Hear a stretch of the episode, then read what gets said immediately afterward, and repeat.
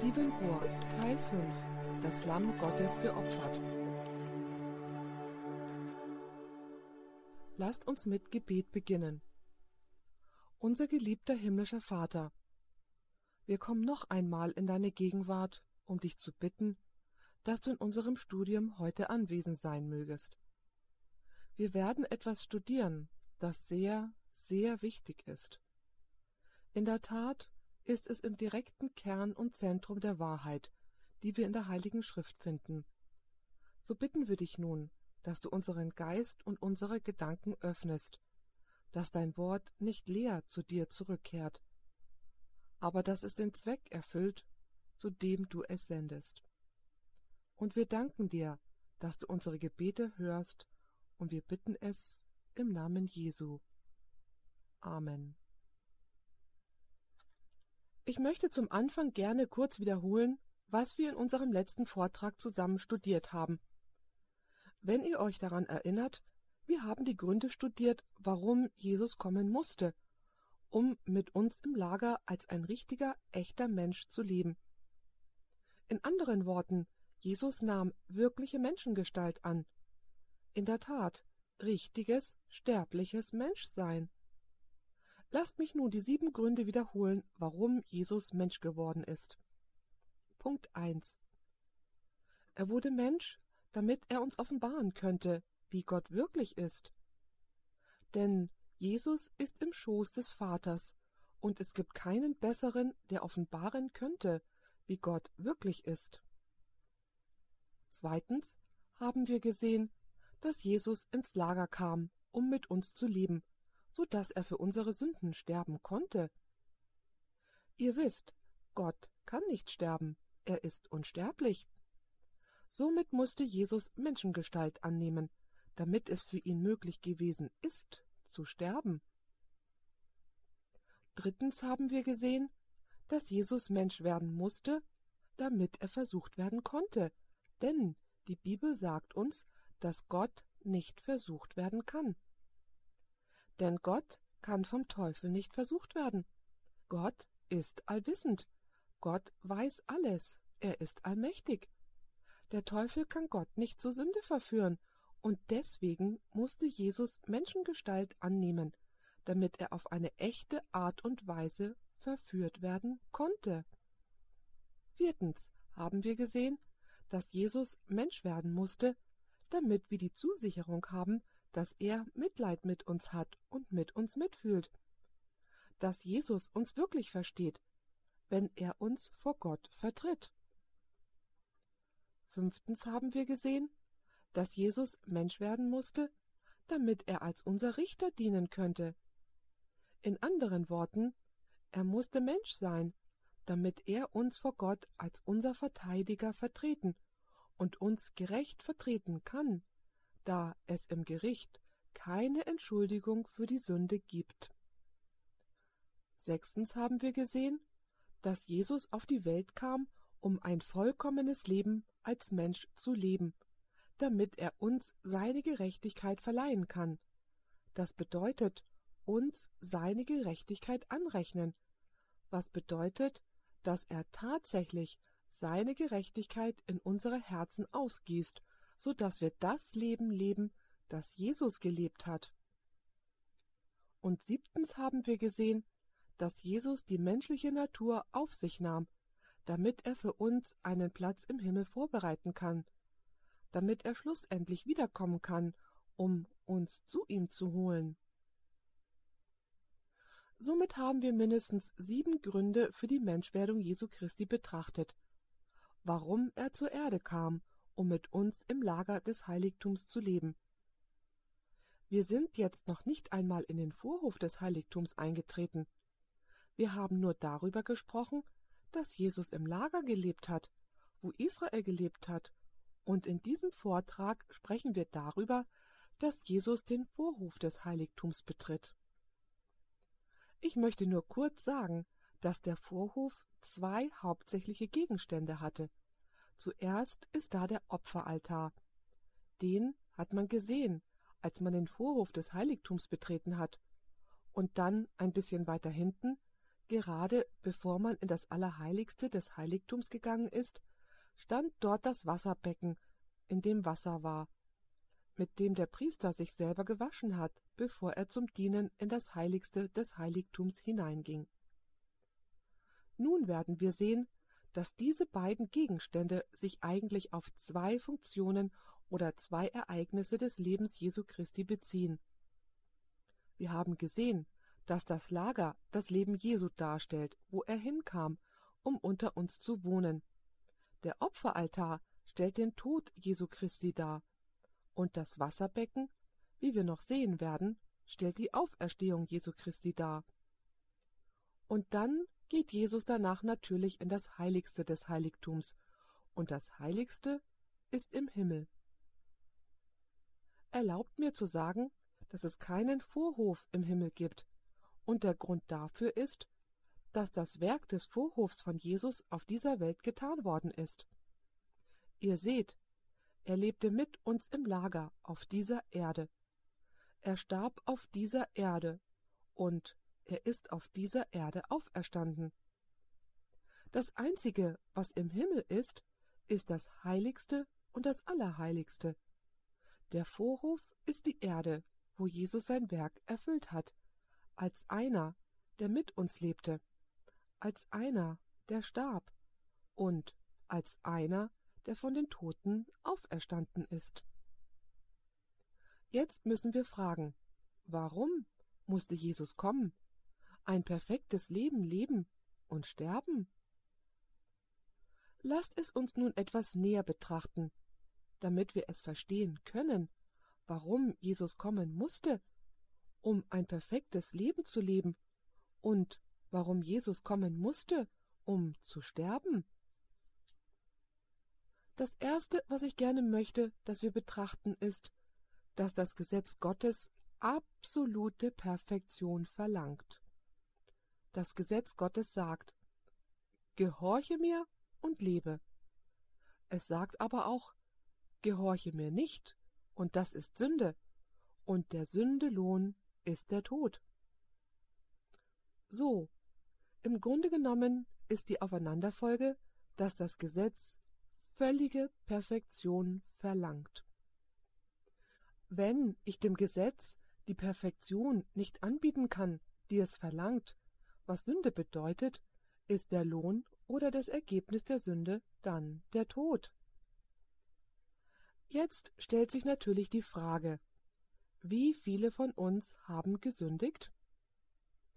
Die Bibel sagt in Römer 3, Verse 23 und 24, denn es ist kein Unterschied, alle haben gesündigt und ermangeln der Herrlichkeit Gottes, so dass sie gerechtfertigt werden, ohne Verdienst, durch seine Gnade, mittels der Erlösung, die in Christus Jesus ist.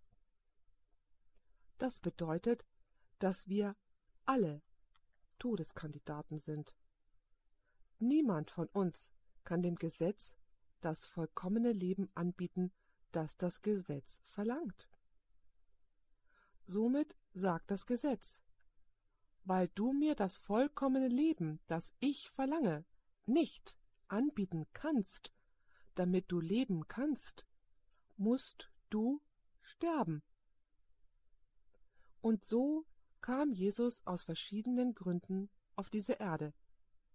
Aber ich möchte zwei ganz besonders unterstreichen und betonen. Punkt 1. Jesus kam auf diese Welt, um das Leben zu führen, das jeder von uns führen sollte. Jesus kam, um ein Leben zu führen, das in vollkommener Übereinstimmung mit dem Gesetz war.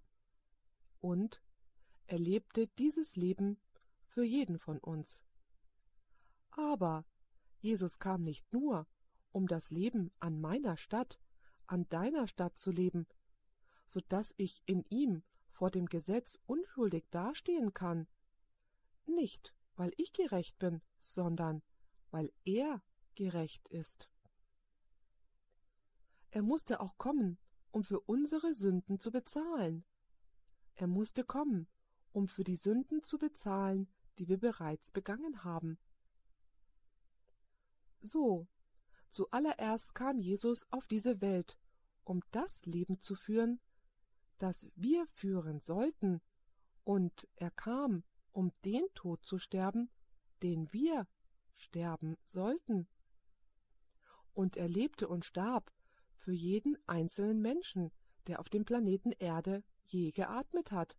In anderen Worten, Jesus kam, um anstelle von jedem von uns zu leben und zu sterben, so dass, wenn ich Jesus Christus annehme, er dann sein Leben nimmt und es mir anrechnet. Und er nimmt auch seinen Tod und rechnet ihn mir an.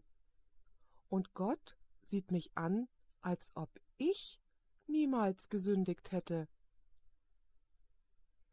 Nicht, weil ich nicht gesündigt hätte, sondern weil Jesus niemals gesündigt hat. Ist dieser Punkt euch sehr klar geworden?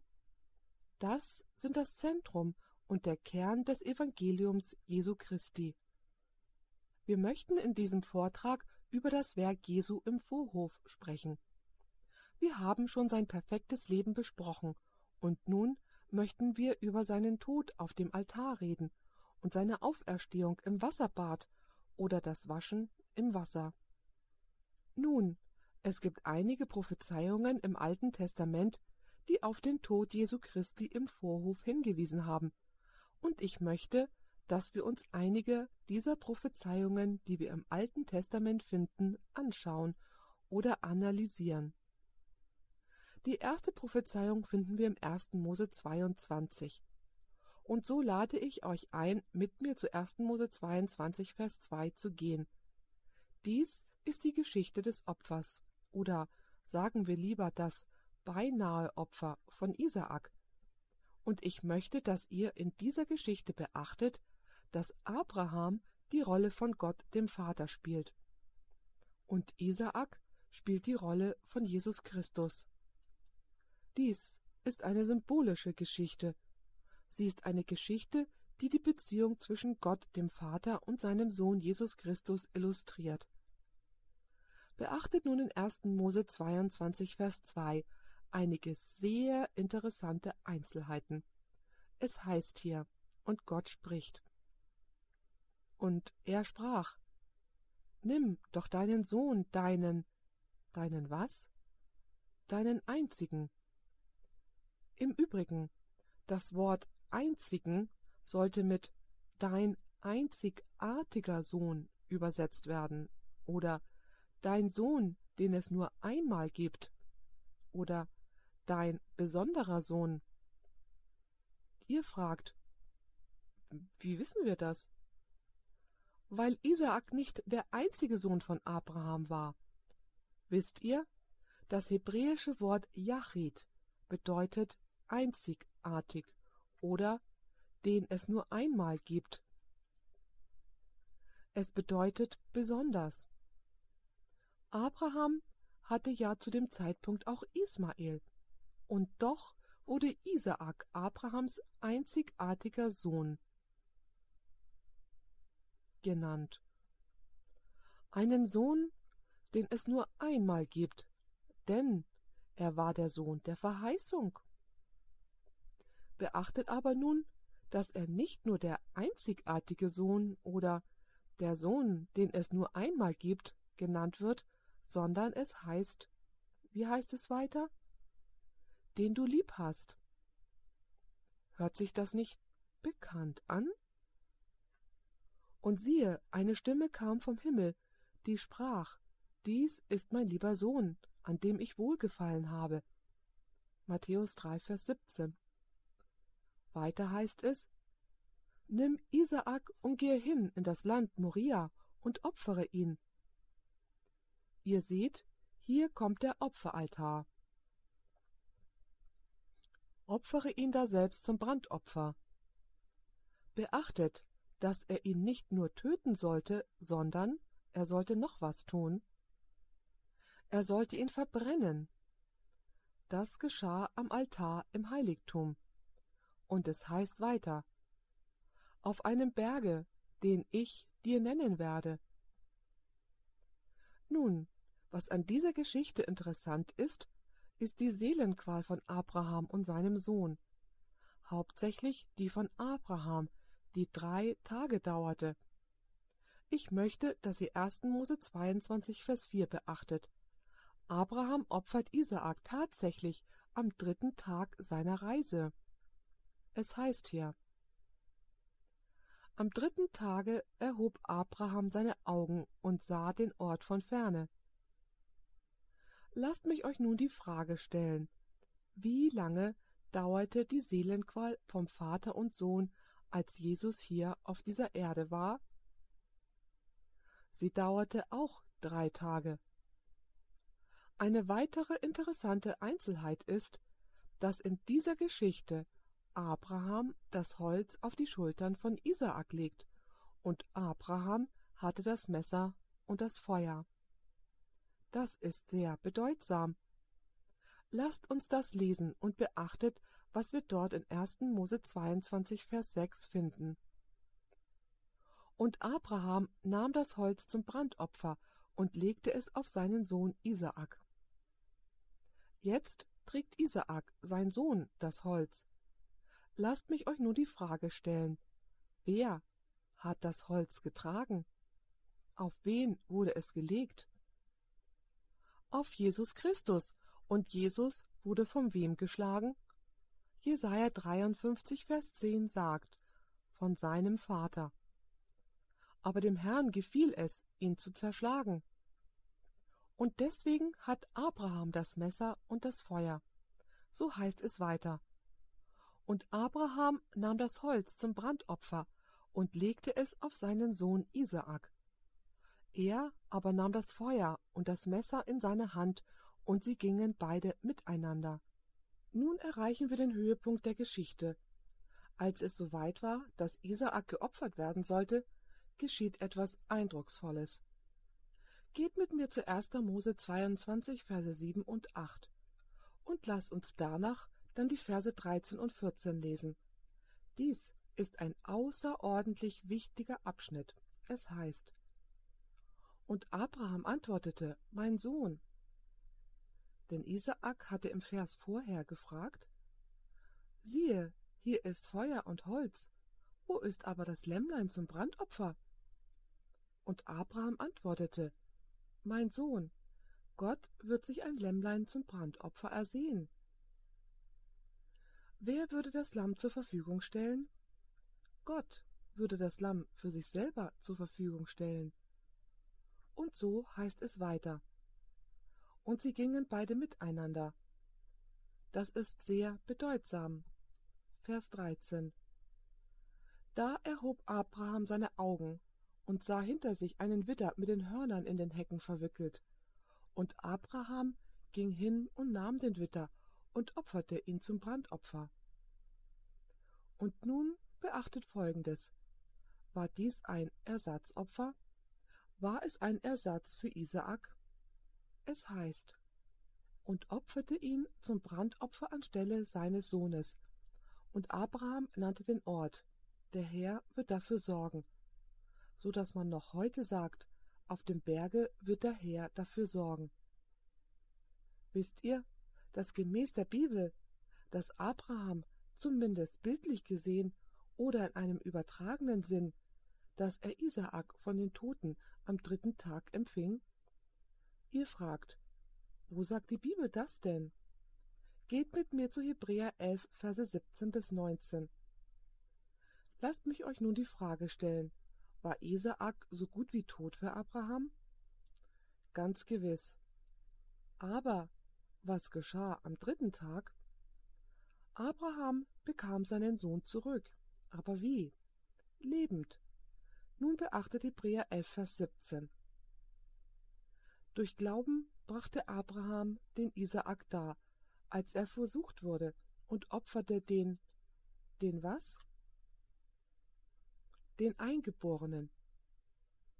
Seht, dieses Wort wurde nicht richtig übersetzt, den Eingeborenen, es bedeutet wirklich sein einzigartiger Sohn oder den Sohn, den es nur einmal gibt oder ein besonderer Sohn. Das Wort Monogenes auf Griechisch bedeutet nicht den Eingeborenen, sondern einzigartig, besonders oder den Sohn, den es nur einmal gibt. Genauso wie in 1. Mose 22. Und so heißt es hier. Durch Glauben brachte Abraham den Isaak dar, als er versucht wurde, und opferte den Eingeborenen, der die Verheißungen empfangen hatte, zu welchem gesagt worden war, in Isaak soll dir ein Same berufen werden. Und nun beachtet, Abraham hat darauf vertraut. Vers 19. Er zählte eben darauf, dass Gott imstande sei, auch von den Toten zu erwecken, weshalb er ihn auch wie durch ein Gleichnis wieder erhielt. Bekam Abraham seinen Sohn am dritten Tag lebendig zurück? So ist es. Und somit haben wir dieses wunderbare Bild von einem Vater und seinem Sohn, einem einzigartigen Sohn, den der Vater liebte, und sie haben zusammengelitten. Die Feuerprobe dauerte drei Tage. Doch am dritten Tag wird der Sohn dem Vater lebendig wieder zurückgegeben. Dies ist eine wunderbare Veranschaulichung der Beziehung von Gott, dem Vater und seinem Sohn Jesus Christus, und das Leiden, durch das sie hindurchging, als Jesus sein Leben für die Sünden der Welt gab.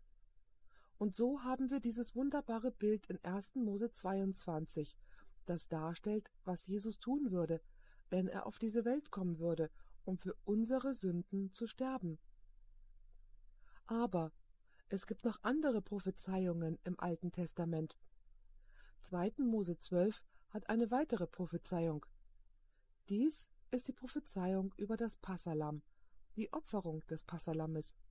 Die Bibel sagt uns, dass jedes männliche Wesen in Israel zum Passafest gehen musste.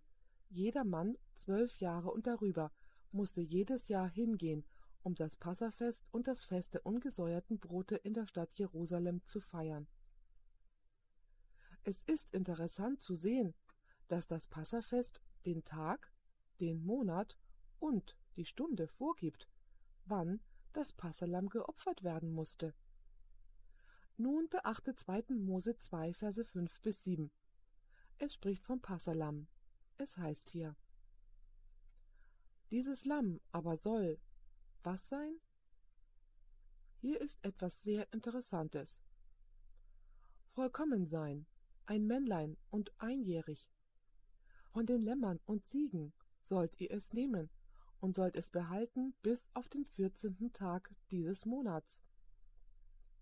Wenn ihr den Zusammenhang betrachtet, dann seht ihr, dass es der Monat Nisan ist, der erste Monat des hebräischen religiösen Jahres. So muss er es am vierzehnten Tag des gleichen Monats opfern, im Monat Nisan. Aber es wird uns nicht nur der Tag und der Monat gegeben, es wird uns auch die Stunde gegeben, denn es heißt weiter. Und die ganze Versammlung der Gemeinde Israel soll es zwischen den Abendstunden schächten, und sie sollen von dem Blut nehmen und beide Türpfosten und die Oberschwellen der Häuser, darin sie essen, damit bestreichen. Es sollte zwischen den Abendstunden geopfert werden.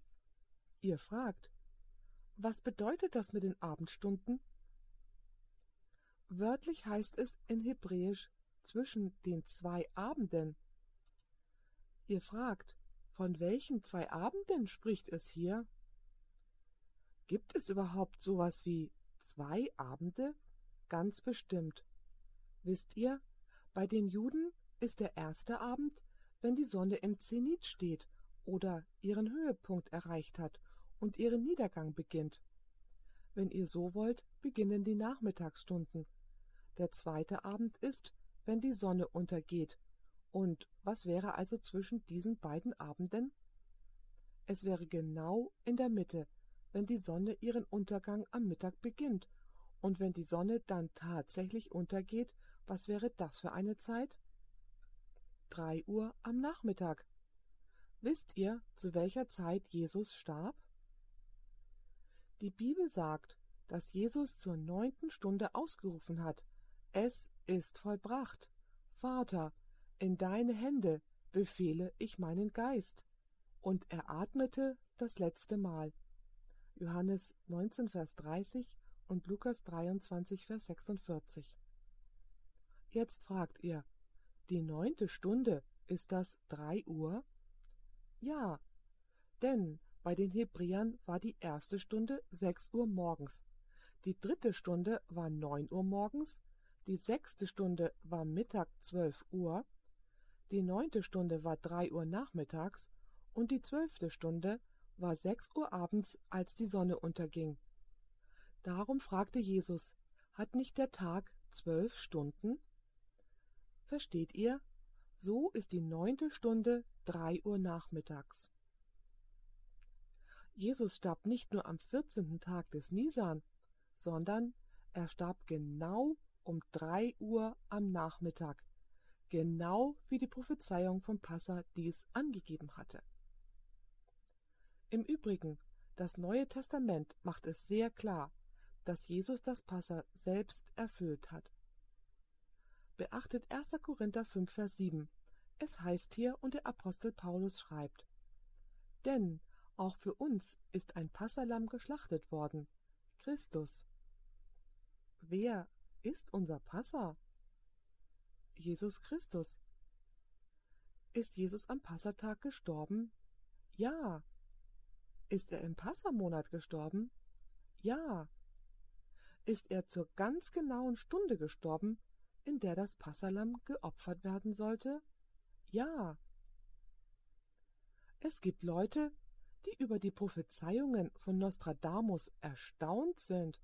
Aber nun mal echt, wenn man diese Geschichten anschaut, dann ist das eine Menge Spekulation, eine Menge Worte, wo man die Interpretation dazufügen und die Vorstellung benutzen muss. Hier müsst ihr eure Vorstellung nicht benutzen. Es, es gibt euch ganz genau den Monat, den Tag und die Stunde, wann Jesus Christus sterben würde, und er ist genau zu diesem Zeitpunkt gestorben. Und das wurde 1500 Jahre bevor Jesus geboren wurde, niedergeschrieben. Eine erstaunliche Prophezeiung. Es gibt noch eine weitere Prophezeiung, die uns das Jahr des Todes von Jesus Christus gibt. Ihr seht, das Passa gibt uns die Stunde, den Tag und den Monat. Aber es gibt uns noch eine weitere Prophezeiung, die uns das Jahr gibt, wenn Jesus sterben würde. Es wird die Prophezeiung der 70 Wochen genannt. Und wir werden ganze zwei Vorträge über die 70 Wochen haben. Ein Vortrag ist nicht genug, um diese Prophezeiung zu besprechen. Es gibt so viel darüber zu sagen. So werden wir unsere Zeit zwei ganzen Vorträgen widmen, um über die Prophezeiung der 70 Wochen zu sprechen. Jedoch möchte ich mich nur ganz kurz Daniel 9, Verse 26 und 27 widmen. Diese Prophezeiung gibt uns das genaue Jahr, in dem Jesus als das Lamm geopfert werden sollte. Es heißt in Vers 26 Und nach den 72 Wochen wird der Gesalbte ausgerottet werden, aber nicht für sich selber. Warum wurde der Messias ausgerottet? Wurde er für sich selber ausgerottet? Nein, er sollte für andere ausgerottet werden. Und dann beachtet Vers 27. Er wird aber vielen den Bund stärken, eine Woche lang und mitten in der Woche Schlacht und Speisopfer aufhören lassen. Wenn wir diese Prophezeiung studieren werden, werden wir etwas Erstaunliches entdecken. Jesus begann seinen Dienst im Jahr 27 nach Christus. Da wurde er getauft. Dreieinhalb Jahre später, in der Mitte der letzten Woche, starb Jesus Christus am Kreuz. Und dann, dreieinhalb Jahre später, war die Gnadenzeit für die hebräische Theokratie oder Gottesherrschaft beendet. Theos ist griechisch und heißt Gott und Kratiea bedeutet Herrschaft. In anderen Worten, Jesus starb genau im Jahr 31 im Frühling während des Passafestes. Diese Prophezeiung zeigt auf das genaue Jahr, in dem Jesus am Kreuz sterben würde. Ganz sicher eine erstaunliche Prophezeiung. Übrigens, habt ihr bemerkt, dass es hier heißt, dass er Schlacht- und Speisopfer aufhören lassen wird? Nun, ich möchte euch einen sehr interessanten Absatz aus der zeitlosen Biografie von Christus, dem Leben Jesu, vorlesen. Wusstet ihr, dass dies buchstäblich erfüllt wurde, dass Jesus die Schlacht- und Speisopfer aufhören ließ? Lasst mich euch eine kurze Beschreibung aus dem Leben Jesu geben, von dem Moment, als Jesus starb. Hier schreibt Ellen White auf Seite 758. Überall herrschen Schrecken und Verwirrung.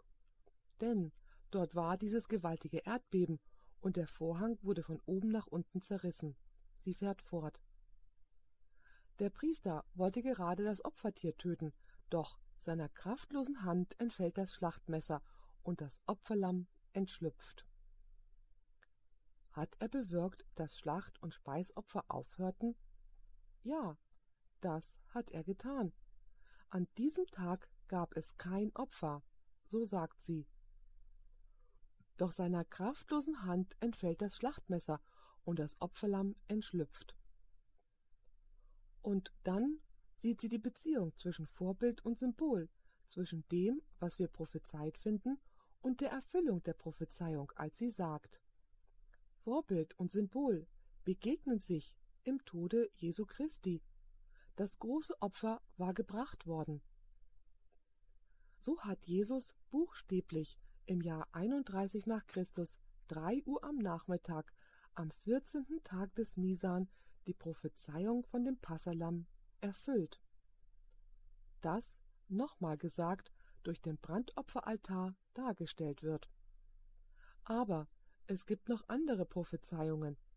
Es gibt zum Beispiel das Morgen- und Abendopfer. Im Heiligtum wurde das Morgen- und Abendopfer geopfert und auf den Brandopferaltar gelegt. Lasst mich euch das kurz vorlesen. 2. Mose 29, Verse 38 und 39. Hier heißt es: Das ist es aber, was du auf dem Altar herrichten sollst. Zwei einjährige Lämmer sollst du beständig Tag für Tag darauf opfern, ein Lamm am Morgen, das andere in den Abendstunden.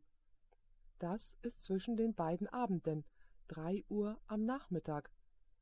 In anderen Worten, das Opfer des Lammes morgens und abends wies hin auf den Tod Jesu am Kreuz.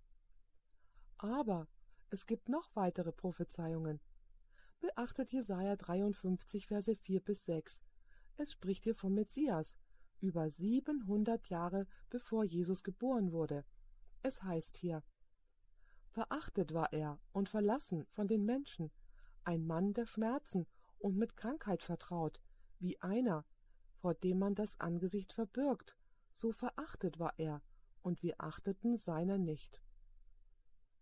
Und jetzt hört gut zu. Ihr erinnert euch, dass die Prophezeiung sagte, dass es nicht für ihn wäre, die Prophezeiung der siebzig Wochen,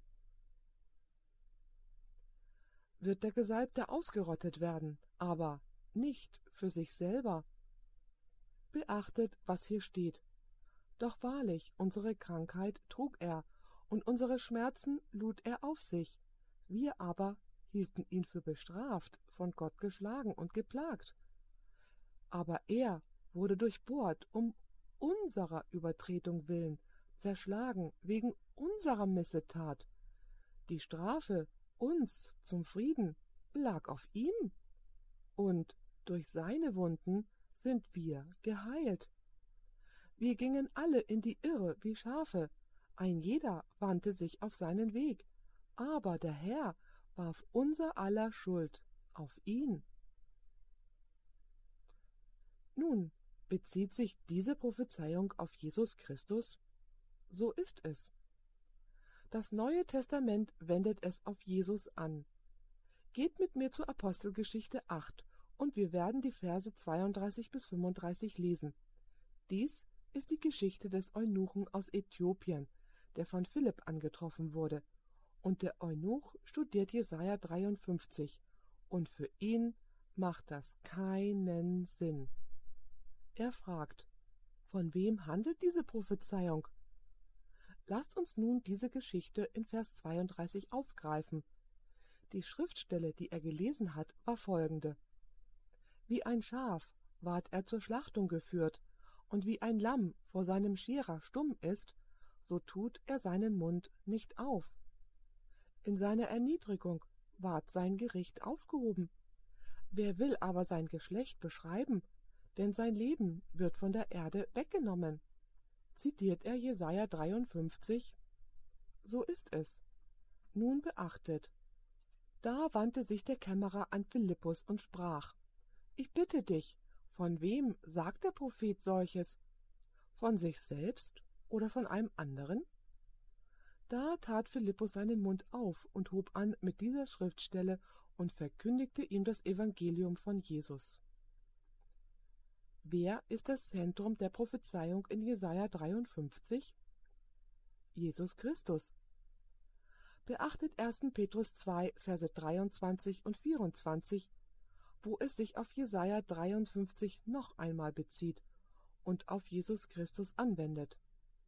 1. Petrus 2, Verse 23 und 24 sprechen von Jesus, und es heißt hier: Er schalt nicht, da er gescholten ward, er drohte nicht, da er litt, sondern übergab es dem, der gerecht richtet.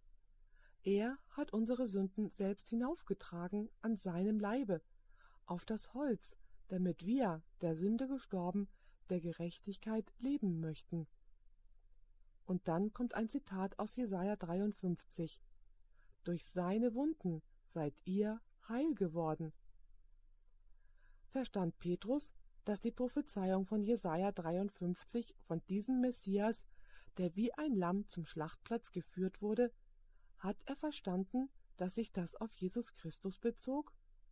So ist es. All dies zeigt zum Brandopferaltar. All diese Prophezeiungen zeigen, dass Jesus kommen und dass er für unsere Sünden sterben würde. Beachtet eine weitere interessante Prophezeiung, die wir im Alten Testament finden, die in Jesus erfüllt wurde. 4. Mose 15, Verse 1 bis 3. Hier heißt es: Und der Herr redete zu Mose und sprach: Rede mit den Kindern Israel und sprich zu ihnen. Wenn ihr in das Land kommt, das ich euch zum Wohnsitz geben will, und dem Herrn ein Opfer bringen wollt, es sei ein Brandopfer oder Schlachtopfer. Behaltet diese Worte, ein Brandopfer oder Schlachtopfer.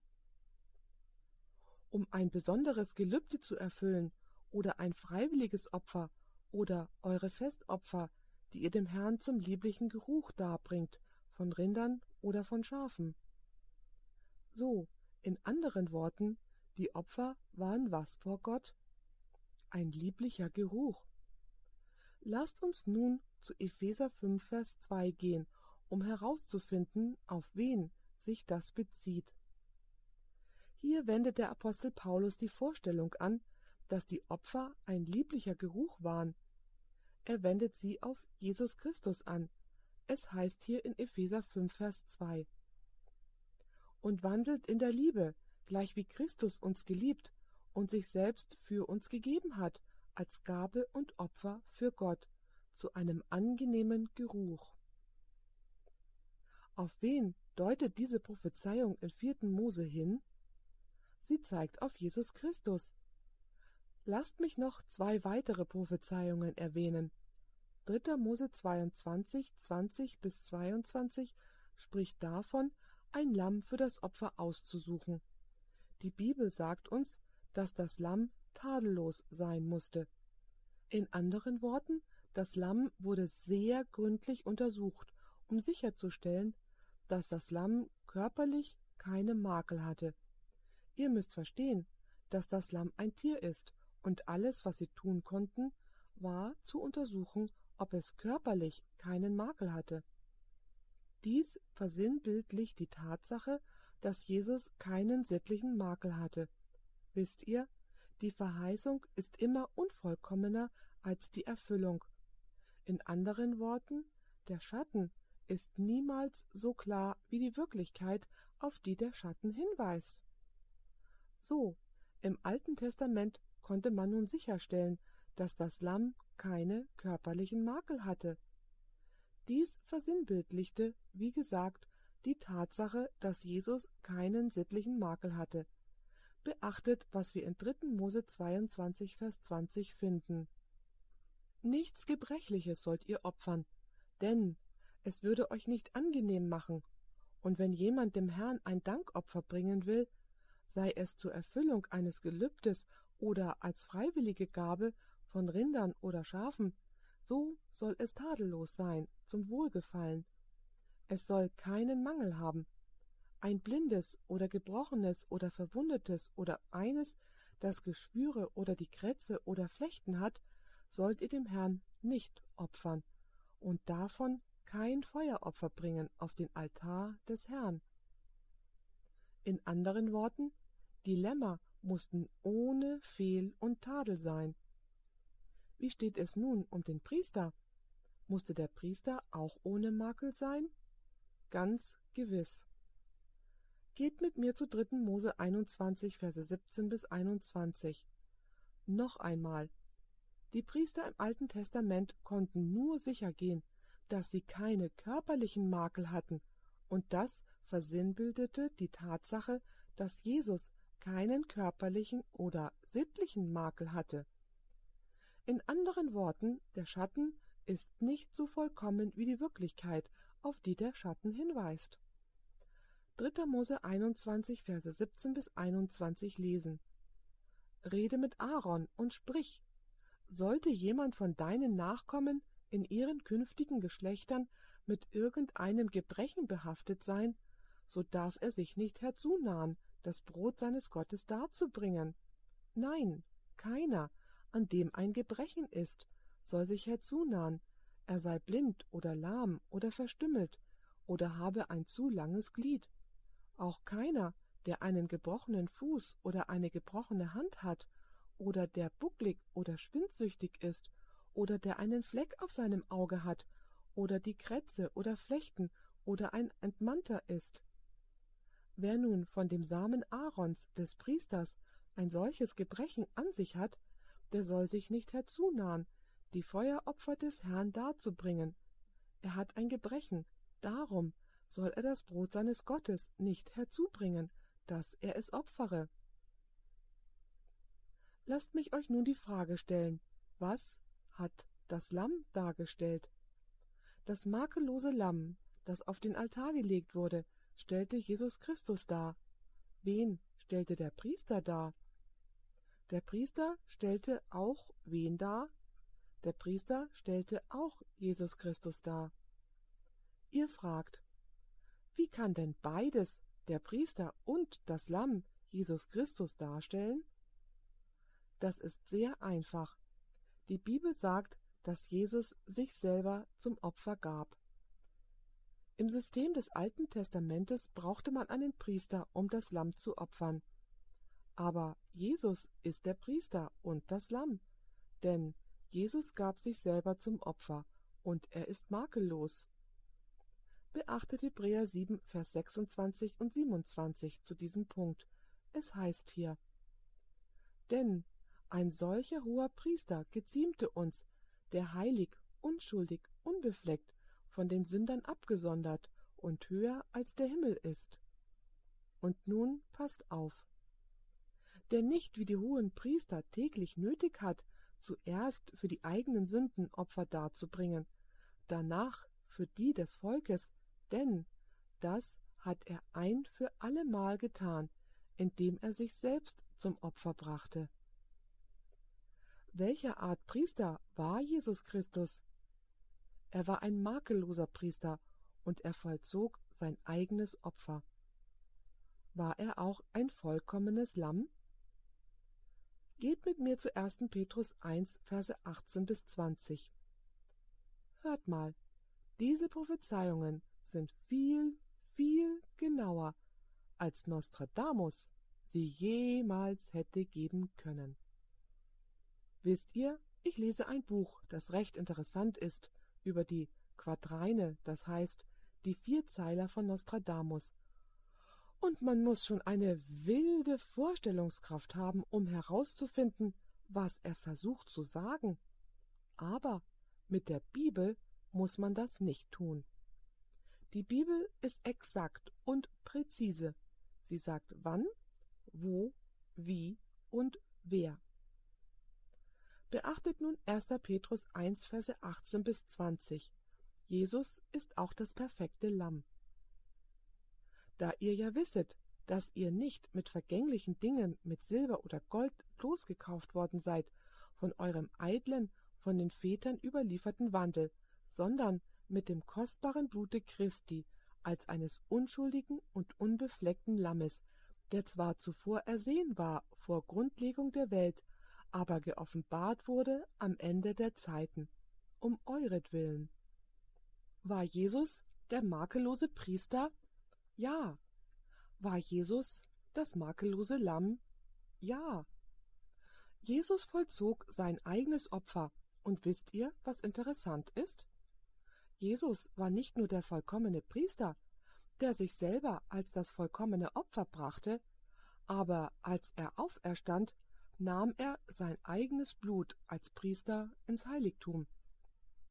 All dies zeigte auf wen? Auf Jesus. Beachtet Hebräer 4, Vers 15 bezüglich der vollkommenen Natur Jesu Christi, die Tatsache, dass er keinen sittlichen Makel hatte. Es heißt hier, denn wir haben nicht einen hohen Priester, der kein Mitleid haben könnte mit unseren Schwachheiten, sondern der in allem gleich wie wir versucht worden ist, doch ohne Sünde. Beachtet 2. Korinther 5, Vers 21. Die Bibel ist ganz klar in diesem Punkt. Es heißt hier, und er ist Gott der Vater und der ist Jesus. Denn er hat den, der von keiner Sünde wusste, für uns zur Sünde gemacht, auf dass wir in ihm Gerechtigkeit Gottes würden. Er, der von keiner Sünde wusste, für uns zur Sünde gemacht, so dass wir was? Dass wir als gerecht erfunden würden. Noch ein Text. Beachtet Galater 3, Vers 13. Es heißt hier, Christus hat losgekauft von dem Fluche des Gesetzes. Und wie hat er es getan? Indem er ein Fluch für uns wurde. Denn es steht geschrieben, verflucht ist jeder, der am Holze hängt. Dies sind nur einige der Prophezeiungen des Alten Testaments, die auf das Werk Jesu im Vorhof hinweisen. Jesus kam, um für unsere Sünden zu sterben, nachdem er im Lager als das vollkommene Lamm gelebt hat. Ihr seht, Jesus lebt im Lager als das vollkommene Lamm, und dann geht er zum Altar und er stirbt als das vollkommene Lamm und vollzieht sein eigenes Opfer. Ich muss nun einen Punkt ganz, ganz klarstellen, und das ist, das, was Jesus im Lager und im Vorhof getan hat, hat er für jeden einzelnen Menschen getan, der jemals auf dieser Erde gelebt hat. Nicht nur für die Erlösten. Sein Leben und sein Sterben waren für jeden einzelnen Menschen, der jemals auf dieser Erde geatmet hat. In anderen Worten, das Werk Jesu im Lager und im Vorhof ist eine Zusammenarbeit, das die ganze menschliche Rasse einschließt. Lasst uns nun einige Verse darüber lesen. Hebräer 2, Vers 9 und ich weiß, was ihr denkt. So, das bedeutet, dass jeder gerettet wird, richtig, Pastor? Nein. Deswegen müssen wir die nächsten Vorträge verstehen, das Werk Jesu im Heiligen des Heiligtums. Beachtet nun Hebräer 2, Vers 9. Der ein wenig unter die Engel erniedrigt worden ist, Jesus, sehen wir wegen des Todesleidens mit Herrlichkeit und Ehre gekrönt damit er durch Gottes Gnade für die Erlösten den Tod schmeckte. Nein, sondern damit er durch Gottes Gnade für jedermann den Tod schmeckte. Für wie viele Menschen ist Jesus gestorben? Für jedermann. Beachtet, 1. Timotheus 2, Verse 5 und 6. Hier ist der gleiche Begriff. Denn es ist ein Gott und ein Mittler zwischen Gott und den Menschen, der Mensch Christus Jesus, der sich selbst als Lösegeld für einige gegeben hat. Oh nein, es heißt nicht einige, der sich selbst als Lösegeld für alle gegeben hat. Beachtet 1. Johannes 2, Vers 2. Was Jesus getan hat, hat er für die ganze Welt gemacht. Er hat für die ganze Welt gelebt und er ist für die ganze Welt gestorben. 1. Johannes 2, Verse 1 und 2. Hier schreibt er an die Nachfolger, an die Jünger Jesu. Meine Kindlein, solches schreibe ich euch, damit ihr nicht sündiget. Und wenn jemand sündigt, so haben wir einen Fürsprecher bei dem Vater, Jesus Christus, den Gerechten, und er ist das Sühnopfer für unsere Sünden. Das ist für die Nachfolger Jesu, aber nun beachtet. Aber nicht nur für die unseren, sondern auch für die der ganzen Welt. Ihr kennt den Bibelvers. Denn also hat Gott die Stadt Fresno geliebt. Fresno auch, ja, aber denn also hat Gott die Welt geliebt, dass er seinen eingeborenen Sohn gab. Johannes 3, Vers 16. Erlaubt mir, euch eine eindrucksvolle Aussage von Ellen White vorzulesen. Im Leben Jesu hat sie die Kleinigkeit aufgegriffen. Er wurde den Übertretern gleichgerechnet, damit er uns von der Verdammnis des Gesetzes erlösen konnte. Jetzt hört euch das an. Die Schuld der Menschen seit Adam lastete schwer auf seinem Herzen. Wie viel Schuld? Die Schuld der Menschen seit Adam. Wisst ihr, einige Menschen begehen Selbstmord, weil sie sich schuldig fühlen, sie sind wegen ihrer Sünden deprimiert. Stellt euch vor, die gesamte Sündenlast der ganzen Menschheit von allen Zeitaltern zu tragen. Wir haben überhaupt nichts gelitten, verglichen mit Jesus. Unsere Leiden sind gleich Null, verglichen mit den Seinen. Sie schreibt, die Schuld der Menschen seit Adam lastete schwer auf seinem Herzen, und der Zorn Gottes über die Sünde, die furchtbare Bekundung seines Missfallens an der Gottlosigkeit erfüllte die Seele Christi mit Bestürzung. Sein ganzes Leben hindurch hatte er der gefallenen Welt die frohe Botschaft von der Gnade und der vergebenden Liebe des Vaters verkündigt. Das Heil, auch für den größten Sünder, war stets das Ziel seines Wirkens gewesen, doch nun, da er die schreckliche Sündenlast trug, konnte er das versöhnliche Angesicht des Vaters nicht sehen. Ein Schmerz, den kein Menschenherz nachempfinden kann, durchdrang sein Herz. Da ihm in dieser Stunde der höchsten Not die göttliche Gegenwart entzogen war. Seine Seelenqual war so groß, dass er die körperlichen Schmerzen kaum wahrnahm. Mächtige Aussage. Für wie viele hat Jesus die Schuld getragen? Für jeden Nachkommen Adams. Jesus hat für jeden Menschen gelebt, der jemals auf dieser Erde war, und er starb für jeden auf dieser Welt. Sein Leben und sein Tod sind jedem zugänglich, und dann sagen manche, dann wird jeder gerettet, richtig?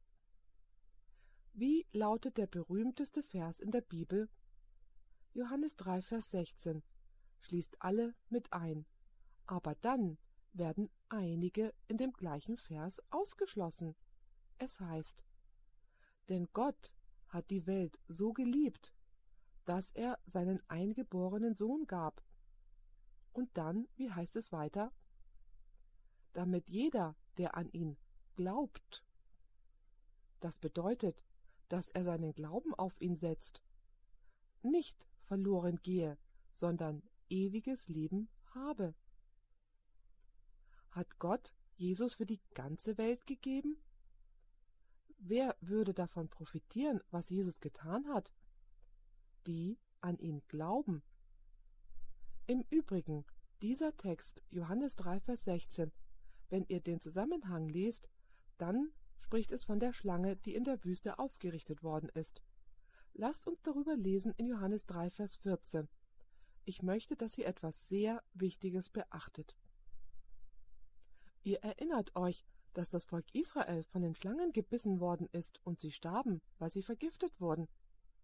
War es genug, die Schlange in der Wüste aufzurichten? Nein. Was musste das Volk tun? Sie mussten schauen.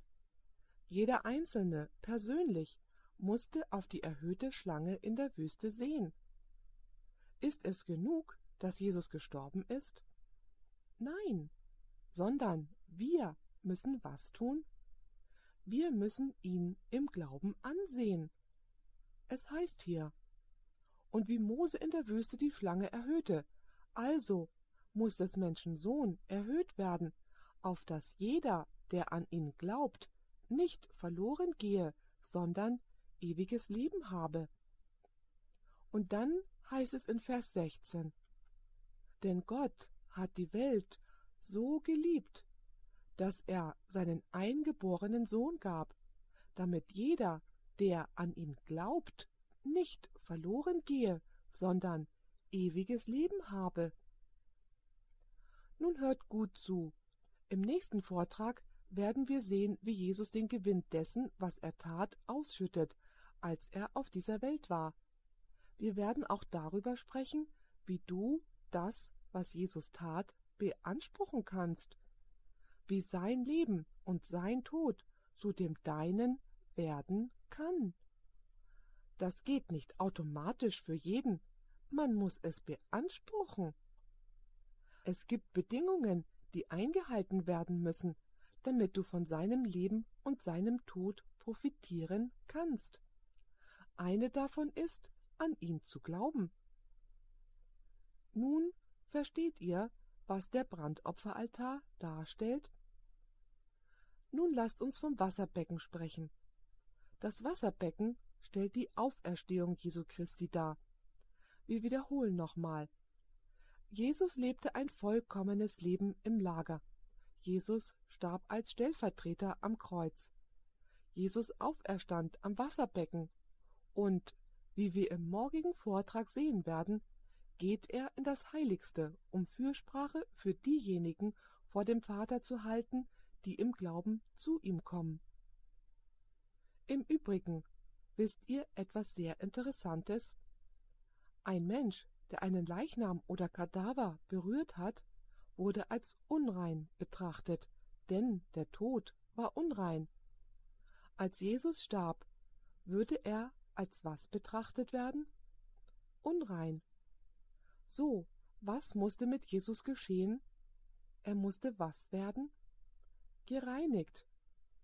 Und in seiner Auferstehung wurde er symbolisch im Wasserbecken gereinigt. Lasst mich euch einen sehr interessanten Schriftvers vorlesen. Geht mit mir zu Titus 3, Vers 4, ein sehr wichtiger Vers. Es heißt hier, als aber die Freundlichkeit und Menschenliebe Gottes unseres Retters erschien, hat er, nicht um der Werke der Gerechtigkeit willen, die wir getan hätten, sondern nach seiner Barmherzigkeit uns gerettet. Durch was? Womit wascht ihr? Wasser, ja. Und was war im Wasserbecken? Wasser.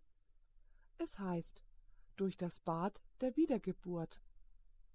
Oder Regeneration, das ist ein wichtiges Wort und Erneuerung des Heiligen Geistes. Lasst mich euch erklären, was das dort für ein griechisches Wort ist.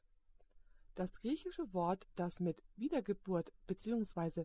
Regeneration übersetzt worden ist, ist ein zusammengesetztes griechisches Wort. Das eine ist das Wort Palin, das noch einmal oder wieder bedeutet, und das Wort Genesis, was anfangen bedeutet.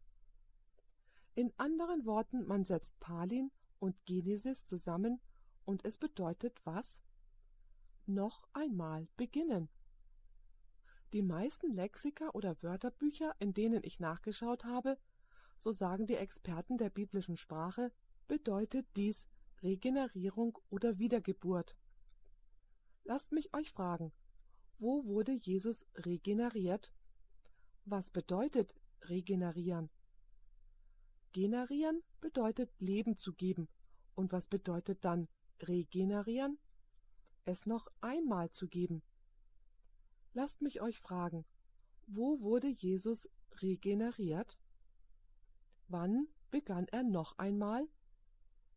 Es war, nachdem Jesus von den Toten auferstanden ist. Nun habt ihr in diesem Vers nicht nur die Reinigung, die Waschung, die sich auf das Wasserbecken, das Wasser bezieht, der Regeneration oder Wiedergeburt, und das Wort Regeneration bedeutet Neuanfang oder Wiedergeburt vom Grab, aber da gibt es auch noch die Erneuerung des Heiligen Geistes. Erlaubt mir, euch etwas über das Wort Erneuerung zu sagen. Dieses Wort Erneuerung ist das griechische Wort Koinotes. Lasst uns einen weiteren Vers im Neuen Testament lesen, der dieses Wort regenerieren gebraucht, um zu sehen, worauf es sich bezieht. Eigentlich wird es nur in zwei anderen Versen benutzt. In Römer 6, Vers 4 und Römer 7, Vers 6. Wir werden nur Römer 6, Vers 4 lesen. Beachtet, worauf sich dieses Wort erneuern bezieht. Wir sind also mit ihm begraben worden durch die Taufe auf den Tod, auf das, gleich wie Christus durch die Herrlichkeit des Vaters von den Toten auferweckt worden ist. Was ist die Thematik hier? Es ist Tod und Auferstehung. Nochmal. Wir sind also mit ihm begraben worden durch die Taufe in den Tod, auf das, gleich wie Christus durch die Herrlichkeit des Vaters von den Toten auferweckt worden ist, so auch wir in einem neuen Leben wandeln. Was geschieht in der Taufe? Sterben wir mit Christus in der Taufe? Werden wir mit Christus in der Taufe beerdigt? Auferstehen wir zum Neuanfang unseres Lebens in der Taufe? So ist es. Nun, was bedeutet hier dieses Wort neues Leben? In Titus 3, Vers 5 steht Die Erneuerung des Heiligen Geistes. Bezieht sich auf was? Das bezieht sich auf die Auferstehung. Versteht ihr, was ich sage? Nun, nachdem Jesus stirbt, ist sein Körper ein Leichnam, und deswegen muss was mit ihm gemacht werden? Er muss gereinigt werden. Wann wird er gereinigt? Wenn Jesus mit einem verherrlichten Leib aufersteht. Er aufersteht im Wasserbecken in der Erneuerung seines Leibes. Es ist die Regeneration, die Wiedergeburt seines Lebens.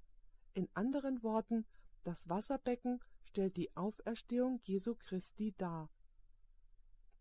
So lebte Jesus mit uns im Lager.